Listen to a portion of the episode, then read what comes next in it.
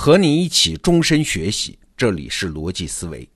今天啊，我们继续给你推荐得到 APP 二零一七年年终压轴产品施展老师的《中国史纲五十讲》。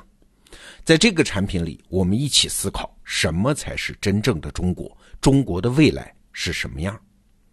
上一讲咱们讲到啊，施展老师认为中国从来就是一个超大规模的体系，一个世界的自变量。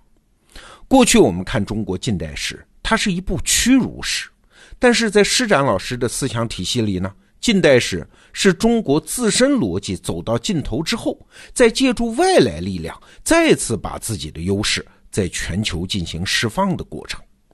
只不过在这之前，中国人先得完成一件事儿，就是中国必须先实现自身的政治重新整合。而所谓的政治整合啊，就只能通过革命来完成。所以啊，二十世纪就成了中国的革命世纪。那接下来咱们就看看啊，施展老师对于二十世纪中国革命史有什么样开脑洞的解释。他对于辛亥革命啊、北洋军阀呀那段历史的解释，咱们在这儿就不剧透了啊，你去听节目。咱们只讲一讲他对国民党和共产党这两个革命政党的分析。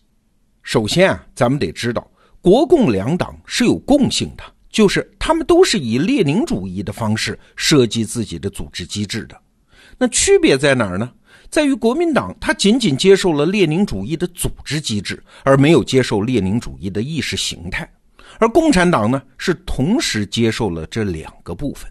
哎，这就带来了两个党在思考问题格局上的巨大差异。国民党对于革命目标的设定是民族主义的，也就是说，国民党认为中华民族要救亡，以中国为单位来思考问题就行了，用不着关注太多国外的事儿。而共产党就不一样了，他对革命目标的设定就是普世主义的啊，马克思列宁主义从来都这么认为。他认为要解决中国的问题，光靠中国革命远远不够，必须通过世界革命才行。中国革命不过是世界革命的一部分，啊，你别以为这种区别没有意义啊，这个意义大极了。格局不一样，就能动员的资源不一样，做事情的时候能打开的脑洞也就不一样。打个比方啊，苹果原来的 CEO 乔布斯，他说活着就为了改变世界，哎，他才能创造苹果公司吗？如果他说活着就是为了吃饱，嘿嘿，那他那个苹果啊，最多也就是个水果店哈。那关于这一点，施展老师有很多解释，我就举一个例子，你就明白了。改革开放之初啊，中国其实已经闭关锁国很多年啊，中国人应该对世界上的情况很茫然才对呀。但是不然，中国的农村老百姓也都在村口的大喇叭里关心什么阿尔巴尼亚的革命局势啊，知道美苏之间的斗争。一九七九年的时候，中国发行量最大的报纸是啥？是参考消息啊。是当时唯一可以刊登外电的报纸啊！你猜那一年参考消息的发行量是多大？是九百零八万份。考虑到那个时候的消费能力，可以说是主流人群人手一份呐。哎，一个那么封闭的国家，居然全民都关心世界，这其实是后来改革开放能够成功的基本心理动力。施展老师发明了一个词儿啊，叫普世民族主义。哎，你会觉得奇怪，普世主义和民族主义这两个词看起来是矛盾的呀？对呀，没错啊。但是在共产党的理论中，它可一点儿也不矛盾啊。具体的理论内容可以与时俱进，但是既普世又民族这个精神气质的底色，它正好符合中国在那个时代的内在需求啊。什么需求呢？就是既要完成内部的政治整合，又要不丧失一个大国的全球视野。大家在听施展老师课程的时候啊，我强烈建议各位重点关注他这个部分的论述。一部中国现代史怎么打通理解，这是我们思考中国未来的基本功啊。那关于共产党的成功啊，施展老师还有一个解释很有意思。我们都知道，共产党的成功和抗日战争是有关的。那抗战时期呢，日本人打过来，占领了城市和交通线。下面农村地区的国民党统治多半都瓦解了，但是共产党有办法把沦陷区的敌后农村变成了他的抗日根据地，这是为啥？咱们还得往深再想一层，为啥共产党就有办法进入敌后沦陷区，而国民党本来就在里面，却自己垮掉了呢？施展老师在这儿又给出了一个让人大开脑洞的解释。他说，这种差别是因为国共两党的组织机制完全不同。国民党走的主要是外部控制路线，而共产党走的呢是内部控制路线。什么意思啊？面对组织交派的任务，一个典型的国民党党员的反应是啥？是要我做，而共产党党员的反应呢？是我要做，这个差别就厉害了。一个是被动，一个是主动。哎，你还别觉得国民党的要我做是被动执行是不好的，其实啊，那才是现代官僚体系的先进性啊，是必然要求啊。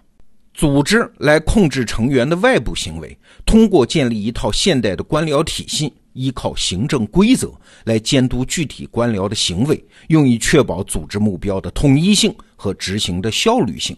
对官员来说，可不就是要我做吗？如果在现代官僚体系里面，每一个官僚都能内部生成目标，也就是主动的我要做什么，那官僚体系的运转效率就完了呀，因为没有统一的行动方向嘛。这样一种官僚制是治理现代国家最重要的工具。但是啊。它有一个要求啊，就是各个层级彼此之间要有顺畅的信息传递。一旦信息传递被切断了，那官僚体系马上就会瘫痪瓦解掉啊！你想，当年日本人打过来的时候，使得沦陷区和重庆的联系变得困难重重。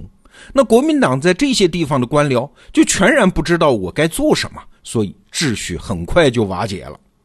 你再看共产党这边啊，他用的是内部控制路线，也就是用一套理想信念由内及外的刷新他组织成员的精神世界，让每一个微观的组织成员都对宏观的事业有一份信仰和忠诚。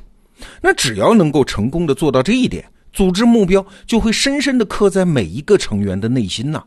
就算各个层级之间的信息传递不够顺畅，就算是各个基层组织都各自为战。但是，共同的信念基础也能确保组织目标的统一性，而且也因为对事业有巨大的热情，所以也能确保执行的高效率。这些啊是国民党和日本人做梦也想不到的组织手法，这都是共产主义意识形态最擅长的。那由于这些差别，我们就能看到了，沦陷区农村的国民党统治都瓦解了。但是啊，只要派过去几个共产党员，就算他们跟延安的信息沟通不畅，也能很快就搞起一大摊事儿啊，并且都不太会偏离组织的目标。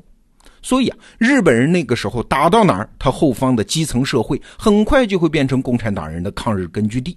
这样，共产主义革命就和国家救亡深刻的嵌合在一起，共产党的革命实践发展为内在于中国的历史。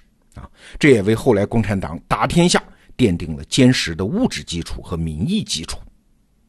我们今天讲这两个问题啊，其实是为了让大家看到施展老师的历史研究方法论。他是从大历史的演化角度，用全新的方法论来解释我们都知道的那些事实。我之所以今年被他的思想体系所震撼，最核心的原因就是两个。第一啊，中国的历史不是我们过去所学的那个样子，是被割裂成一段段的呀。什么古代史、近代史、现当代史啊，其实是有可能用一个总体的演化线索贯穿起来的。那第二点呢，也是更震撼的，是他对这四十年中国经济为什么能崛起的解释，以及中国的未来会是什么样的推断，以及中国在今天世界体系里面真实地位的判断。那关于这后一个话题啊，我在这儿就不做剧透了。在二零一七年十二月三十一号晚上的跨年演讲上，我会介绍给大家。这一周啊，我是用五天的篇幅介绍了施展老师的课程《中国史纲五十讲》。一代人总要有一代人对自身命运的思考嘛。我曾经说啊，接触到这套思想体系是我二零一七年最重要的认知升级，我也郑重的推荐给你。好。明天罗胖精选，再见。